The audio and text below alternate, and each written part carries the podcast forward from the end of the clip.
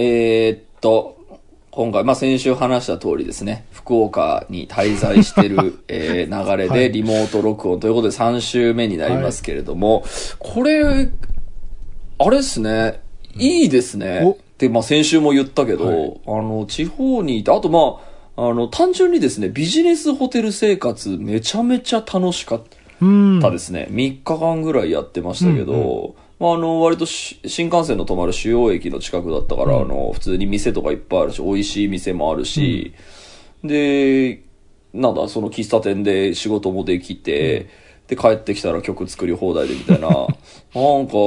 いいな、これって思い、思いました。なるほど。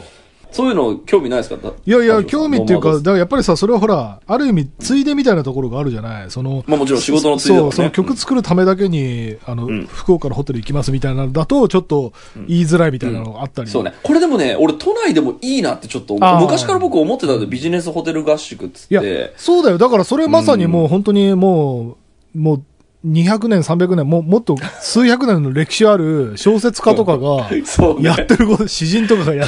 やってることいや、だから。これはね、結構ね、有益だなと思って。そうなんだよねすごいね。あの、まあ、なんですかね、その、ふ普段のその東京生活から解き放たれること。でもこれもだから、現場仕事がない時じゃないとできないので、当然1年の中に何回チャンスあるかわかんないんですけど、ね普通だからツアーとかない時は大体毎日何かしらあるので、そういう時は逆にできないんですけど、ツアー中の時の方が意外とこうできたりするので、だから都内とかでもなんかね、実はやりたいなと思って、なんかあまりになんか俺人生に疲れた時、一、回新宿のなんか高いホテルに一人で泊まったことあるよ。なんか、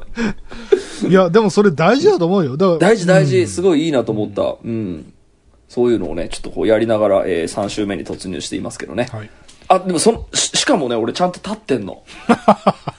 あのー、ノートパソコンをですね。立ってんだ？えといや立ってこれ今、え、と映像見えてるけど、別に壁しか見えてないけど。あのー、まあ、これちょっともし怒られたらあれなんですけど、その、机が、ちっちゃい机があるんですよ。えっ、と、備え付けの。なんか、ち、あの、ババッグとか置くようなちっちゃい机を、えっ、と、まあ、化粧台みたいなところのあるじゃないですか、テレビとか置いてあるところの。その長机のところにこう、沿ってこう、タオルを下に敷いて置かせていただいてですね。ああ、なるほど。その上に、デスクオンデスクトパソコンを、うんはい、はいはいなんかね、ビジネスホテルにこう、とどまるとちょっとこう、ずっと座ってるから不健康になるかもなと。いうのもあって、なんとかこう、構築できる環境の時は、えっ、と、やるようにはしています。なんか、その場にあるもので人を殺す映画みたいなのあるよな。あの、なんか、ボールペンとかで暗殺する。そう、俺結構ね、あの、それやることあって、そのスタンディングにするならどうしようっつって、俺一回なんかね、クローゼットの、えっと、クローゼットのちょっと上のところにあるじゃないですか。なんか、あの、バスローブとか置くようなところ。そこにあの、パソコン置いて映画見てたことある。どっかに立って映画見れるとこないかっつって。すげえよ、それ。それライフハックの一つだよ。そうなんです。いろんなライフハックをしながら、えー生活させていただいてます。ということで、今週も始はいめます。。田代智和と、田淵智也のタッチレディオ。。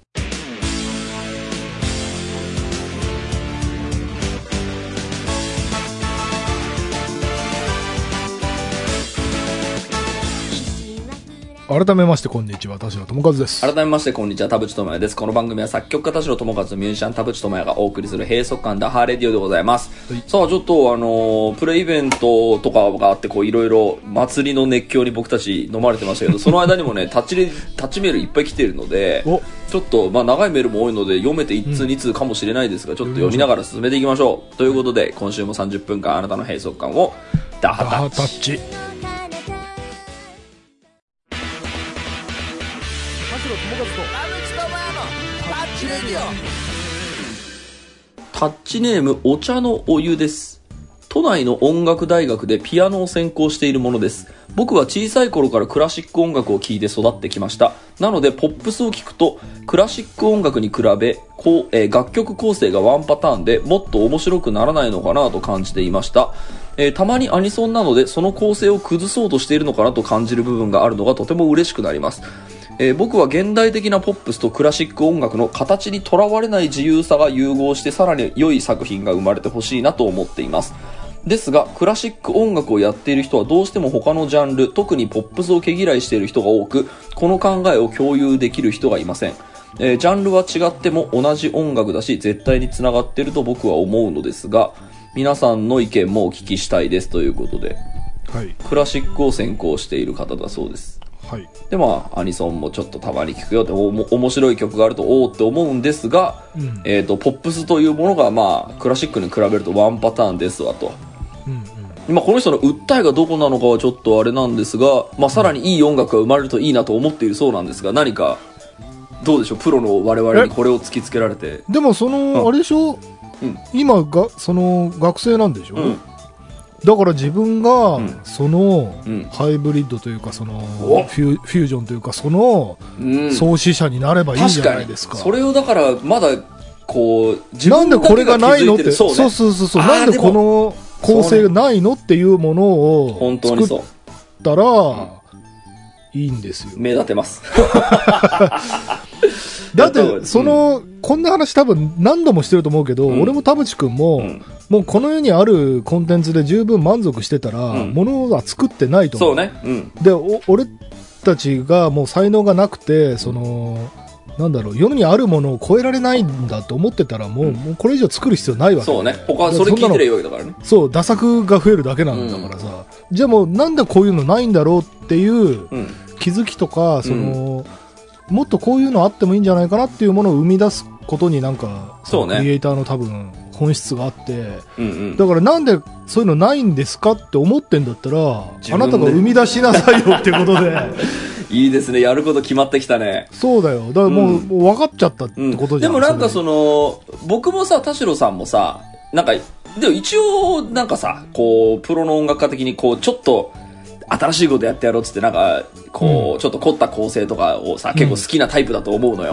でなんだろうまあこのラジオを聴いてるってことは多分僕らの曲もいくつか知ってもらってるのかな、まあもしそれでいいなと思ってくれてんだったら嬉しいなと思ってるけど、はい。まあそれがねクラシック好きな人にも刺さってんだったら嬉しいなと思うが、あのーやっぱさ凝りすぎるとさあの受けないっていう感覚ないですか？あるよ。あるあのやっぱり、あ、そっか、パンピーってこんなもんかっていうのって、あの、なんでしょうかね、あの、負け惜しみに聞かれたらあれなんですけど、やっぱりこう、えっ、と、シンプルなものの方が、で、受けがいい傾向が、で、別に受けがいい、えっ、と、受けの、えっ、と、大多数を取りたいがゆえに僕らは音楽多分やってるわけではない、必ずしもないので、うん。普通に面白い曲生まれたら、やった、いい曲できた、うん嬉しいで、あの、仮にそれが評価が低かったり、聞かれなかったとしても、いい曲できた、嬉しいで、あの、音楽家やっててよかったってなるんだけど、うん。やっぱりその、音楽消費層の大多数の人たちが、えっ、と、好んで、えっ、と、聞いているものって、これもだからね、大量コンテンツ時代の、もしかしたら紐づいているのかなって僕もちょこっと今、えーうん。思ったんですけど、はい。やっぱり一回聞いて、うん。心に残るものとか、で、それってやっぱ歌詞だったり、うん。えっ、と、ストーリー性だったりするんですよ。好きなアーティストがとか、はい。あのーテレビで見てたあの人がとか、うん。その、で覚えやすいメロディーがとか、あの、すごくわかりやすいもの、ストーリーとかドラマが、あのはっきりしているものっていうものって結構やっぱ確かに僕も聞いて、おう、わかりやすいやってやっぱなるんですよ。うんとても絵が浮かびやすいなと思って。で、それは別に、えっと、僕にとっては普通に曲が良ければいい曲だし、曲が良くなければ良くない曲なんですけど、あのーやっぱりその分かりやすいストーリーが見えるものが、えーっと、好かれがちっていうのは、この大量コンテンツ時代において特にそうな気はしていて、うんでいや、でもね、そこ難しくない、だからといってさ、うん。その全部が予定調和だとさ、うん。多分無視されるじゃん。はいはいもう吐いて捨てるほどあん。る大量生産のうん。な何がしねって、うん。そこで少しだけ目立つみたいなところ、たただね、その僕もね、実は今日、その、えっ、と、滞在中にいろんなプレイリスト聞いてたんですよ、いろんなジャンルの。あの、やっぱり、ちょっと縮小気味に感じているジャンルの、えっ、と、プレイリストやっぱね、あの、曲の構成がめちゃ単調に聞こえますね。うん。だから面白くない。あのまあそうだよねからもう、もういいやってななって途中で、うんなんか全然いい曲ねえなと思って、次のプレイリスト行こうと思って、あの、全然、あの、知らないジャンルとかを、はい。えっ、と、あと、めちゃアンアングラなそのインディーシーンとかの、うん。あの、多重録音化とかが入ってるようなプレイリスト聞くと、おお、すげえ、まだこんなのあるんだ、みたいな、あの、大量コンテンツがあることによって、もちろん面白いものはたくさん広がって、それが手に取りやすい時代なのは間違いないので、探せば絶対あるんです。はただ、あの、ジャンルによっては、えっ、と、じゃあなんでその、えっ、と、僕が単調だなって思った、えっ、と、ものがそのプレイリストの中で大多数を占めてるのかっていうと、多分、そのアーティスト性とか、えっ、と、なんでしょうかね、そのストーリーがはっきりしているからなのではないかとも思うんですよ。その曲の作りがどうとかじゃなくて、そのアーティストが、えっ、と、例えば、えっ、と、普段書いてるメッセージが素敵だとか、ライブの MC がいいとか、ライブが超かっこいいとか、なんかあの、そういうそのアーティストに対するストーリーも込みで、えっ、と、うん人気があるっていう、だ音楽の良し悪しで別にプレイリストに入っているわけではないような気もするんですね。あの、ジャンルによってはね。その曲単位ではなくて、アーティストごと込みでってことだよね。そうです。あのーだからやっぱりその、お客さんからすると、えじゃあこの大量コンテンツ時代の時に何を好んで多く聞きますかってなると、ストーリー性に共感しやすいものな気がするんですよ。うんあのーなので同じアーティストのものを、えーっと、新譜が出たらそれをよく聞いて、で、僕それで別に幸せでいいやと思ってるんですよ。一つのバンドだけおあの追っかけて幸せだったら僕それでいいやと思ってる人なんで、えーっと、こ このメールに立ちの戻ると、全然だからそういう前衛的な音楽って多分めちゃめちゃいっぱいあるはずなんですよ。だけど、その結局じゃあ目につくサブ、えープレイリストランキングみたいなもので入ってくるものが、えーっと、な構成的にワンパターンだからクソみたいなのじゃなくて、そこには絶対何か理由があるはずで、で、その理由が自分に馴染まないんだったら聞かないでいいような気がするんですよ。で、次のところに、あの、えー次のジャンルの、えっとプレイリストを聞きに行けばいいわけであって、で、なんでしょうかね、その、この人が言ってることって、もう僕クラシックを詳しいわけじゃないから、くあの、そこまで深くは語れませんけど、やっぱその単調な音楽ジャンルってのはあります。で、特にそのクラシック超好きな人からすると、ね、下手したらだって歌入ってる時点でもうきあの、ね、好きじゃないって人も多分いると思うんですよ。そのクラシック仲間からするとね。この人のメールにあったのが、その共感できる仲間がいないと。あの、面白い音楽はポップスにもあるはずなのに、けど、け毛嫌いしてる人がいいから、えーこの考えを共有できる人がいませんっていうのが多分、えー悩みだと思うんですけど、で、この人はたまたまだから歌がある曲でもとかポップスでもアニソンでも、えー、と自分の金銭に触れる楽曲があったからクラシック好きな俺だけどこの、えー、とポップスも好きみたいな要は、えー、と2つ目のこう武器を手に入れたというかうんだからさっき田代さんが言ったみたいなでそのじゃあハイブリッドがないんだったら自分で作るっていうのもかっこいいよねっていううんまあ、えっ、と、アドバイスもできるし、で、えっ、と、その、共感できる仲間がいないっていうのは、これしょうがない話で、だってクラシック好きな人たちしか集まってないんだから、うんそこに二つ目の武器をえその手に入れる人がそんなにホイホイ見つかりませんわっていう話だと思うんですけど、そこで僕大事になってくるのがキュレーションだと思うんですね。はい。あの、草の根運動。うん。それだから先先週、あれ？先週言ったんだっけ？あの、だからいろんなところで耳にすると聞いてみようって思うみたいな。うん、だから今デフォルトでこの人がめちゃめちゃ、いやー、アニソンにいい曲あんだよ、ちょっと、あの、きちょっと聞いてみてよみたいなのをちょっと LINE でヒュッて送りつけとくみたいなだけだと全然広まんないんですけど、うんそれがたまたま深夜テレビでそのアニメで流れてきた瞬間に、お、なんかあいつが言ってたやつだって言って、ようやくそこからその、えっ、と、なんだ、深入りが始まると言いますか。だから、うん、一方、い一つの方向からのそのキュレーションだと多分刺さらないものが、なんか同時多発的に起きると、えっとうん、新しいそのクラシック好きなのに、えーポップスもアニソンも好きな仲間っていうのが出てくるはずなので、諦めずに草の根運動をするっていうのが良いのだと。そうな、いや、そう、今、の、そのキュレーションに関しては本当にまさにそれ言った通りだと思う思うし、俺、もう一個付け加えるなら、あの、翻訳っていう意味で言うとね、うん。えっと、その、クラシック、ちょっと今、すごい極端に大雑把に言うと、クラシックコミュニティの人たちを、うん。例えばアメリカ人だとして、うん。そのアニソンコミュニティを日本人だとした場合に、そのアメリカ人に、いや、日本のこういうところがいいんだぜって紹介するときうんに、うん。えっと、いきなり納豆とか、その、なんか、イワシの酢漬けとかを勧めるんじゃなくて、うん。焼肉とか、なんかこう、わかりやすい、もうちょっと、なんだろう、照り焼きチキンとか、そっから入らして、えっと、徐々に日本人を好きになさせていくみたいな方法もあるかなって思うんだよね。その、なんか翻訳というか、その、うんうんいきなり真髄を教えて、これがわかんないやつはクソだみたいな感じだと、そうねちょっと過激派というか、そうね。少しずつその文化に馴染ましていくみたいな、うんその、なんていうのかな、間を取ってあげる。人っていうのも実は大事なんじゃないかなと思って、そのあんまりレイシズムとかにならないうんうん。ように間をうん。こう少しずつ埋めていってあげる人みたいな人って多分この人みたいな人だと思う、うん、そうね。両方の良さを知ってるみたいなそ人うそうそう。でその人がなんかその文化の橋渡しみたいな感じで翻訳してくれたら、あの両者仲良くできるんじゃないかなと。確かに。これだからさクラシックで、えーアレンジしてみました動画をめっちゃ出せばいいんじゃないの？楽しくできるんだったら結構普通に学生生活の暇つぶし的にもめちゃいい趣味だと思うけどねそうだようんぜひ広めてください私たちの音楽をはいはい。もう一つぐらい行きましょうかね。はいえータッチネームマッコです。えータッチのお三方、ダハタッチ。えーダハタッチ。私にはお付き合いして半年ほどの彼がいます。出会いは仕事関係。お互い20代半ばで結婚を前提にお付き合いしています。関係も落ち着いてきて、そろそろと思い、親に彼の話をしたら、彼のことを否定され、認めないと関係を反対されました。理由は彼が高卒だからです。えーかっこ私は4大卒です。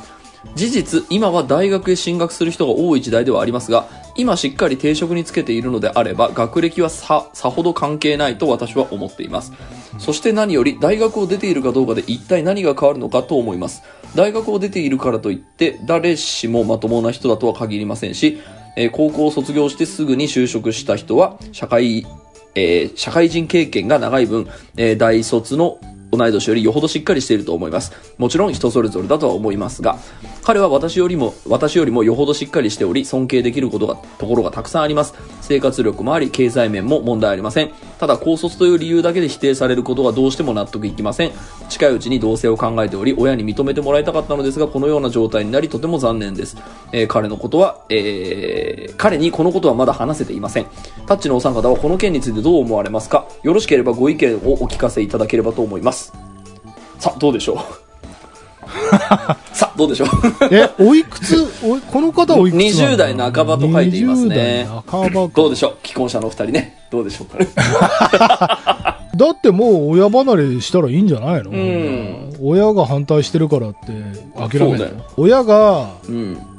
ゴーサイン出さないんだったらしない結婚ならしない方がいいよ。よしやめよう。いや、だから、親に何を期待してんのって話だよね。そうねその、もう、独立したら、自立したらって話あと、その、ま、まずそれぞれの立場を僕考えてほしいなと思っていて、まあそもそも親がね、なんか言うのって儀式みたいなもんだと思ってるんですよ。そうです、そうです。その障壁あなた乗それをり越えられる乗り越えてでも行くんだったら、そうそう。すごいな、お前、ついに自立したな、みたいな。だこれもだからさっきのあの草の根運動でキュレーションしていくあのクラシックアニソン好きと一緒ですよ。はいとにかく、あの、認めてもらうまでにどういう戦略を取って、えーっと、認めさせればいいかっていうことを、えーっと、何をすればいいんだっけっていうのはぜひ、えーっと、考えてもらえるといいなと思って、もし、えーっと、親に承諾をしてもらいたいんだったら。うん。で、別に承諾しされなくてもいいわ。親に反対されるけど、私は私は彼のこと好きだし。だったら、えっ、と、そこはちょっともう考え方合いませんでしたねっていうことで説得を僕諦めるのも一つの手だと思います。いや、これだから、その、学歴問題も、うんその、それこそ、性別差別とか人種差別とか年齢差別とかも全部そうなんだけど、うんその、間に立つ人が、その通訳をしなきゃいけないわけですよ。うんうん。今まさにメールに書いてたような、学歴は関係なく、彼がいかに素晴らしい人かっていうことをうん、親に説得するしかないわけじゃない？で、その説得材料として今言ったような、その、いい部分があるわけでしょ？うん。で、それをもってしても説得できないんだったら、多分親がクソなんだよね。うん。うん。そうね。で、その、親は何より、その人格とか経済力とか何よりも学歴が重要なんだって思ってる親なんだったらもう学歴バカだから、うん。その親はもう見捨てる、見捨てればいいんじゃないの、もちろんだから偏見もあって、その学歴社会に対する多分なんかコンプレックスとか、うんあもあるんだと思うんですよ。だから相手の立場がなんでその、えっ、と、高卒がダメなのかっていうのって本人も多分説明してくれなくて、多分言語ができなくて、うんなんかそういうコンプレックスが、まあ、まあ、仮にあったとしたら、そういう反応しちゃうと思うんですよ。親にね。親にね親がなでしょ、いや、やっぱり、その、大学卒業した人の方が、えっ、と、物事をしっかり考える人だったっていう人生経験がもしそのお母さんにあった場合は、一応そういう反応すると思うんですよね。うんうんあの、だからその、かお母さんの言う高卒っていうのはどういう高卒なのかっていうのがまず、えっ、と、そうだよね。ねなんかトラウマとか悪い記憶がありそうだよね、うん。で、その、お母さんに対して、いやいや、いろんな高卒もいるんですわっていうのを説得する、えーのも、えっ、と、まだしてないんだったらする余地は僕あると思っているし、えっ、と、あとはそうですね、また20代の半ばっていうので、あのー僕、えっ、と、考えないでいいとは思うんですけど、ちょっとこう、釘を刺したいのが、どっかのタイミングで同じようなこ、同じような回路で、あ、やっぱり大学出てない人ってこういうところですれ違うんだ、みたいな、あの、こん こんなひどいことない、ないと思いますよ。はい。あの、ないと思うけど、はい。結局、映画その、映画っぽいな。そう、同棲したり結婚するっていうのってさ、絶対順風満帆に行くわけないじゃん。どっかでぶつかったり、その、そうね。もちろん今までね。今まで喧嘩もしたでしょうけど、その一緒に住んでみたら分かる何かがあると思う。で、その時に、やっぱり同棲するんじゃなかったなとか、ちょっと一回結婚もうちょっと考えようかなみたいなのって、もちろん多分20代半ばなんか結構あると思うんですよ、僕、ねあの、周り見てたり、ね。あのする中で。で、やっぱり何年か住んでみたけど、やっぱり合いませんでしたみたいなことってザラにあるので、まああるね。で、その、どっかでじゃあ、本当にじゃあ結婚しましたって言って一緒に住んだの、一緒に住んだ瞬間にじ相手の嫌なところが見えてきて、で、その時に、まあそこと別に、あの、学歴は繋がんないとは思いますけど、その時にじゃあ自これだ分その、から高卒はあって。ねそう、その、だから、あ、やっぱりあの人高卒だからこうなんだっていう札はもう絶対使えないからな、お前その、ね。今このメールを送ったからにはなっていそうその、人生何があるかわからないし、その、今一緒にいる彼氏の人が本当に、えっ、と、一緒に添い遂げてずっと仲良くできる人なのかって、まだわからない要素いっぱいあると思うんですよ。住んでもなければ、結婚もしてないわけで、子供も生まれてないわけだから、あの、で、結婚ってその、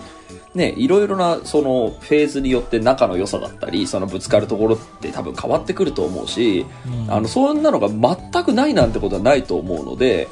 えーっとまあ、結婚ってまあそういうもんだからあの全然勢いで結婚してもいいと思うんですけど、あのーお母さんとかが、えーっと反対したされたっていうことが後々そのあ確かにお母さんが反対ししたあの時されたなーってえーっと、悲しい場面で思い出してほしくないというか、それ織り込んでちゃんと同棲したり結婚したりしましょうい。やこれねあとそう今すごいねでもねすごい俺今いろんなことひらめいちゃったんだけど、うんその話来た来た聞いてて、うんそのねじゃあ学歴がなんぼのもんじゃいっていう姿勢って、俺そのまさに今本当に現代的なうん。アメリカとかでもその黒人だ白人だなっていうこととかねうん。あの、まあ、レイシズムとかセクシズムとかその、まあいろいろ広げられる話題だと思うのね、そのうん学歴とか、年収だとか年齢だとかっていうのうを広げられると思うんだけど、うん。一回その立場取ったら、うん。その立場に対する責任が発生するんだよ。そうそうそう。うん。でその親が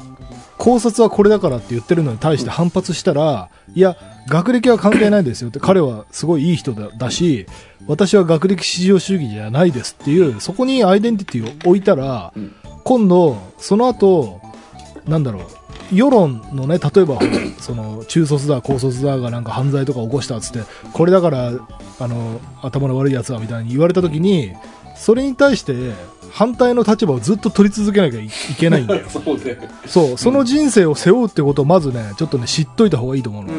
ん、そうね。なんかその、一人、ただ彼がどうっていうことだけじゃないんだよ。うんその、親が学歴主義で自分は学歴主義じゃないっていうスタンスを取ったら、もう一生その、親とかうん。世論との戦いがうん。発生するから、そうねの、何か、例えば犯罪者だったり、悪い人がいたときに、それは学歴のせいじゃないですよとか、えっと、人種のせいじゃないですよとかっていうスタンスを取っていかなきゃいけないっていう、まずその覚悟をうん。背負ってほしい。そうね。まあ、この人ね、そのメールでももちろん人それぞれだと思いますとは言ってはいますけど、んまさにでも田代さんがおっしゃってることって結構、あのー重要というか、なんかその、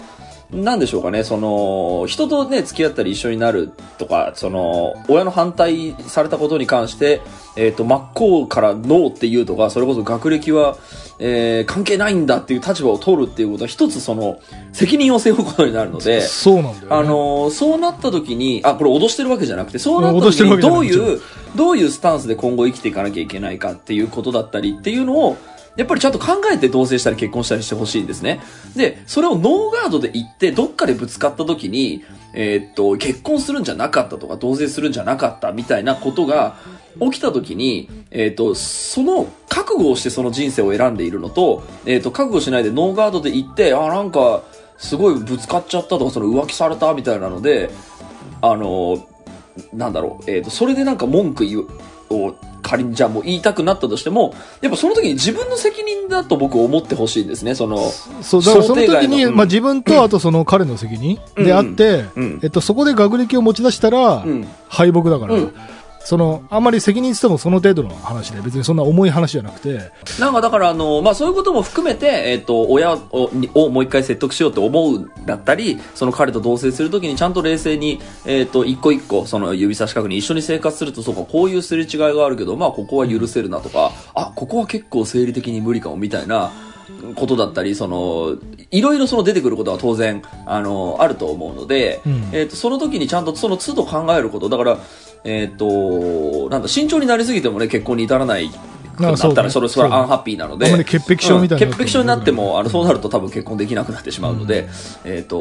おすすめしませんけど、ちゃんとその考えて一個一個やることは、僕すごいおすすめしたいなと思っていて、で、じゃあもしその、お、お母さんを、から認めてもらう形で、えー結婚したいのであれば、全然やり方は僕はあると思います。あの、彼がまだどれだけいい人なのかっていうのとかを、実際に合わせたり、その、いろいろしたりして、まだお母さんに認めさせる、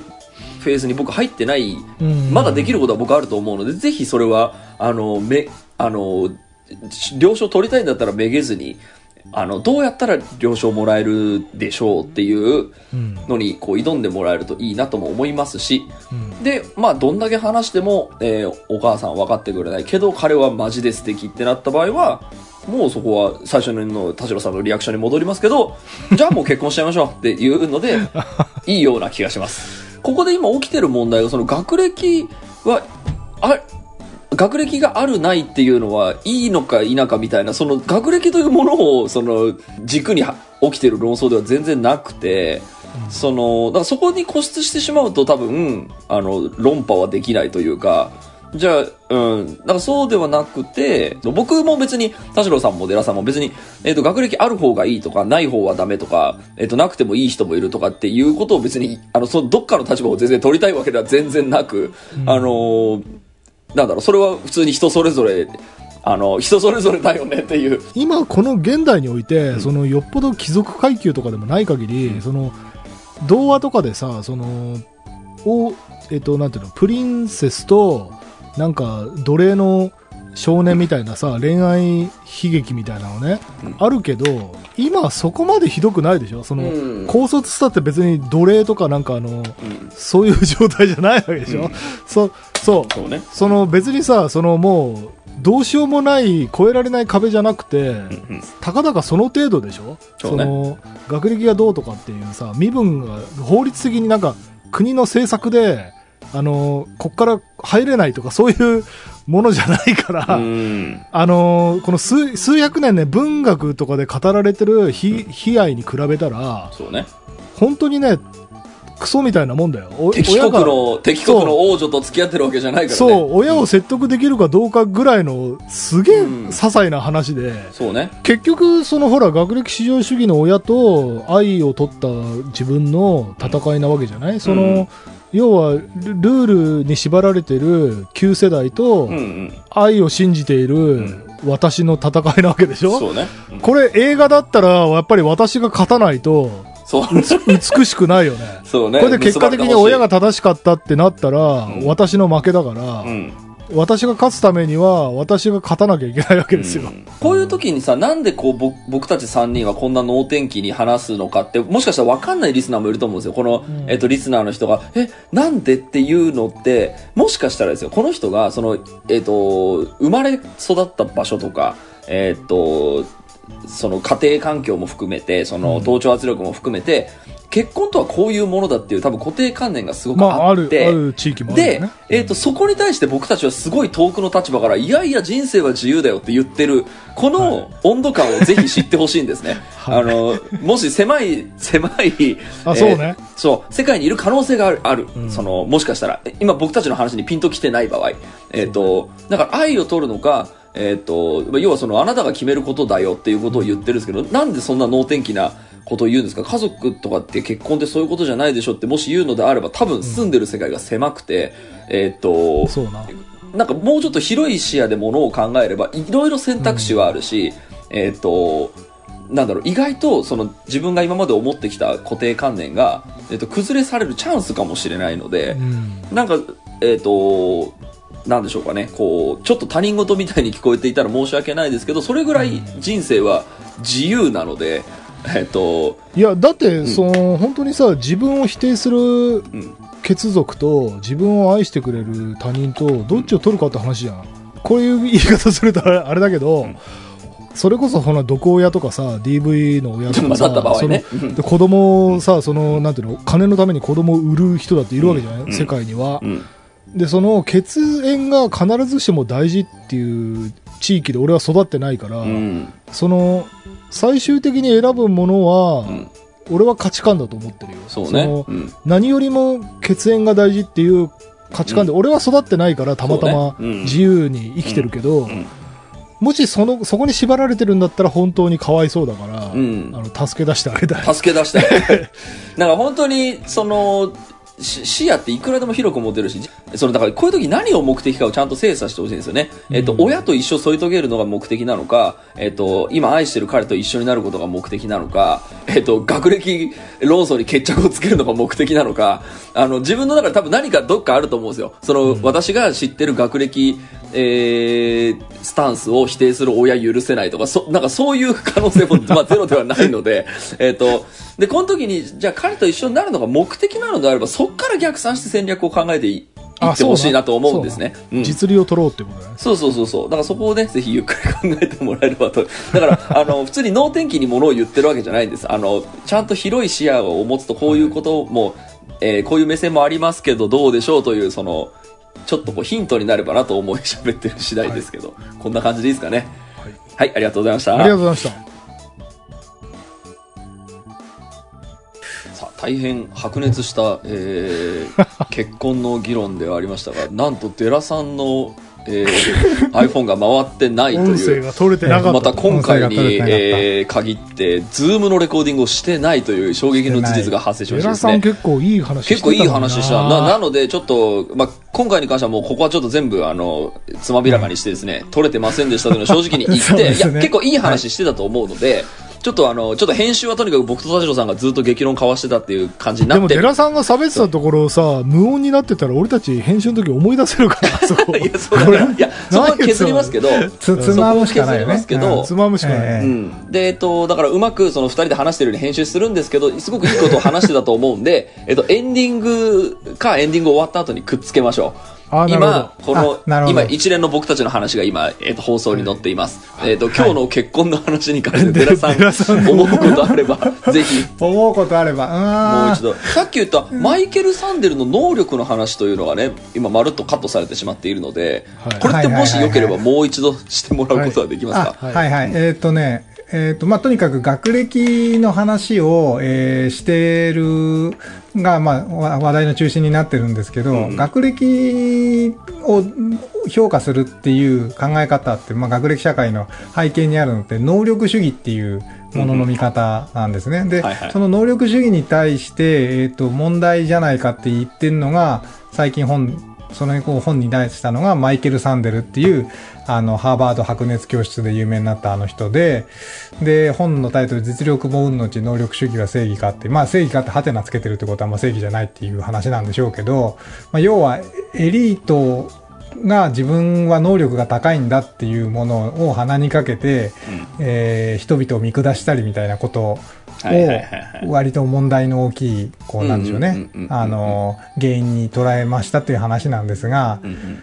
まあ、学歴社会って、まあ、言ったらその能力が高い人は社会のいい位置に行ったりとか、エリートであるとか、そういうふうに見なして、この人には、あのー高い給料払っていいんだっていう、えー社会設計だったりするんですけど、うん。学歴主義っていうのは、まあ、要はその能力を測るいいラベルとして機能しますねっていう、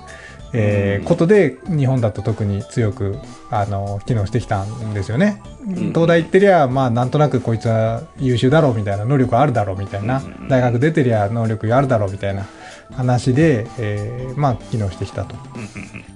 で、えっ、と、何が言いたいかっていうと、要は、学歴社会とか能力主義とかの話って、もう昔から言われてることで、かなりアカデミックな領域でも相当こう、積み重ねがある、えーところで、マイケル・サンデルぐらいの人が新しく本出しても、それなりに話題になるってことはですね、あの、なんだろうな、この議論を、初めてやってるかのように、えっ、と、問題としてぶつかったように思ってるかもしれないけど、世の中結構、それはあるあるとしてみんなそれなりに考えてるから、だいぶ議論されてきてるぞって話だいぶ議論さされてるから、その私と母のもう一世一代のぶつかり合いだっていう形で、なんか決闘モードにならずにですね、うん。一旦引いて、うん。あの、世の中ではこういうふうな考え方がすでにあって、それに対してこういう反論があってみたいな、ある程度うん。まとめを見た上でですね、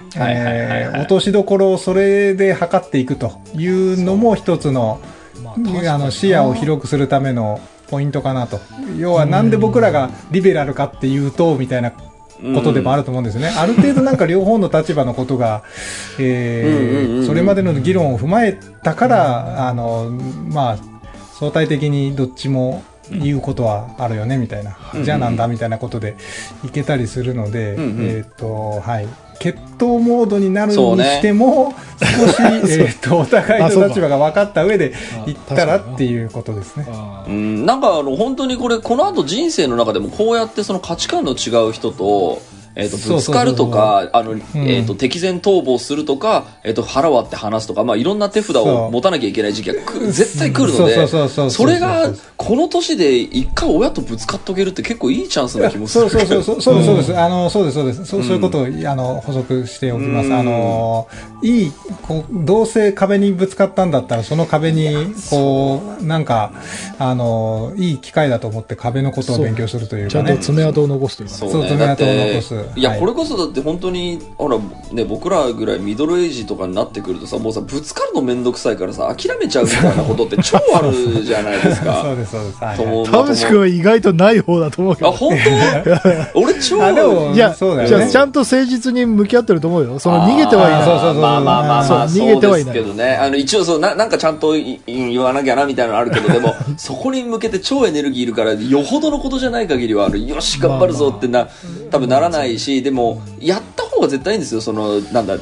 えー、と腹割って話すみたいななんちゅうの？その対話しましょうみたいなのって、えー、とその議論のやっぱりねできる人間の方が僕絶対人生あのプラスになると思うので、うん。それその相手が最初の相手がお母さんって結構いいと思うんですよね。うん。うん。うん、なんかそれってほら友達とかだったらその友情が断絶みたいなうん。こともあるしやっぱりどうしても政治性が合わないとかってさもう今だってコロナの話で多分、えー、とどっちかの立場に立って議論しようとしても多分あのただ分断して終わりみたいになる可能性の僕高い気がするんですね。うん。あの今ってもうみんな凝り固まっちゃってるからその、はいはいコロナだけじゃなくて価値観がいろんな、えー、と情報をそれぞれの得方で得てるから。ただ、親に関してはあの血縁は切れないのでね、うん。そのそこでやっぱりね親と議論しとくっていうのは僕もあの今まであんまやってなかったですけどなんかえー、と結構ねさあのこの間もそのおふくろと結構長く話したことがあってなんかこういうの結構いいなって思ったんですよね。そうだよ。うん、いいと思う。うん。どんどんそれ良くなっていくよ。そうそう。あ、うん。こういう考えあるんだって思って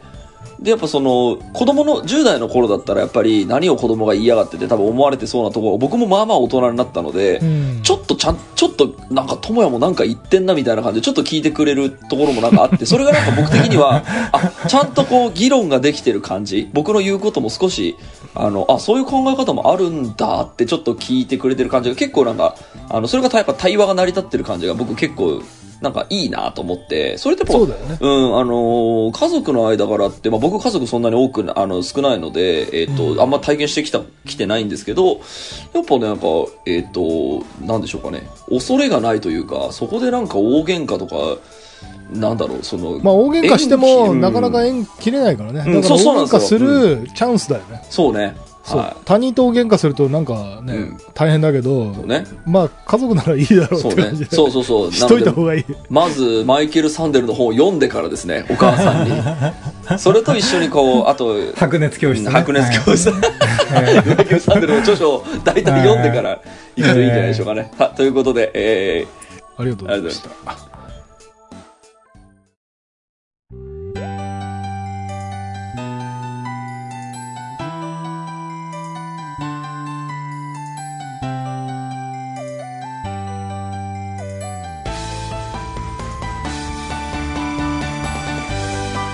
はい、エンディングのお時間でございます。今週もありがとうございました。した番組のご意見ご感想はブログのメールフォームよりお寄せください。タッチ二人に話してもらいたいこと大募集でございます。えー、e メールアドレスはタッチレディオアットマーク gmail.com、tacchiradio アットマーク gmail.com でございます。えー、オフィシャルツイッターの方もぜひチェックしてくださいということで、はい。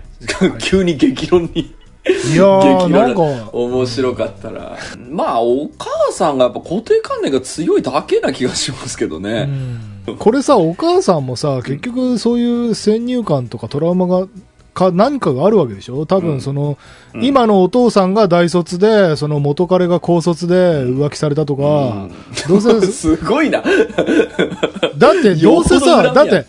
お母さんだって自分のパーソナルな経験に基づいていろんな先入、偏見とか先入観があるだけだから、うんお母さんがなんでそんなこと言うの？高卒の元彼かなんかになんか、やられたって聞けばいいんじゃないの？怒られる。それ古傷、古傷を、んだって私はお母さんの子供なのに、私はこんなリベラルなのに、お母さんなんでそんな 偏見があるのって、お母さん何かトラウマがあるでしょうって言ってやりゃいいんだよ。確かに。対話ってそうだよね。そう、でも現代人対話を恐れてるからね。まあこれ俺自分にも言えることだけど、なんかもうさ、めんどくさいのよ、対話って。特にさ、近すぎる人だと余計に。まあまあ、そう。めんどくさい。もういっか、適当でいっかってなっちゃうのも、うんまあ気持ちはわからなくもないけど、でも今みたいにそのめちゃめちゃ踏み込んで話したら思わぬお母さんのね、そう。なる、今まで娘には話したことない元彼の話が出てくるかもしれませんよ。お母さんなんかあったんだ、多分。うん、いやでもだからその人それぞれにもちろんだから立場ありますよ。だから僕はその大学、えー、と出た方がいいですか出ない方がいいですかって言われたらいや行った方がいいんじゃない？って多分僕言うと思うんですよ。でこれは僕の立場としてあの大学の経験で得たものが多いのでやっぱあの4年間をいろんな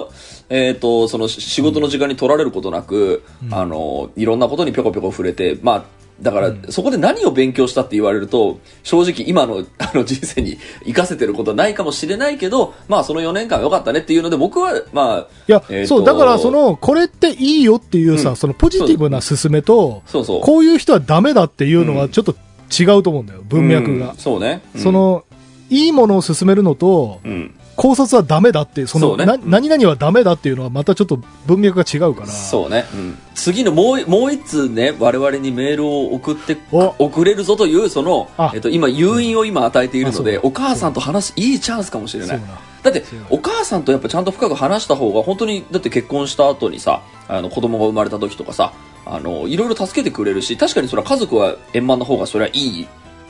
まあいいことの方がまあ多いじゃん。だから、えっ、と、彼氏も取る、えっ、と、結婚もする、お母さんも、えー仲間に引き入れるであれば、やっぱちゃんと腹を割って話すっていうのは、やっぱ人生のタイミングでどっかで一回やっといた方がいいよ。まあ、それでもし進捗あったらね、ぜひメールくださいよ。そんで、あの、もしこれでさ、5年後とかにさ、結婚しましたって言われたら、俺たち泣くよ。ぜひ、あその、15周年イベントでタッチと私で、その結婚式にお母さんも来たって言ったらもう泣くよね。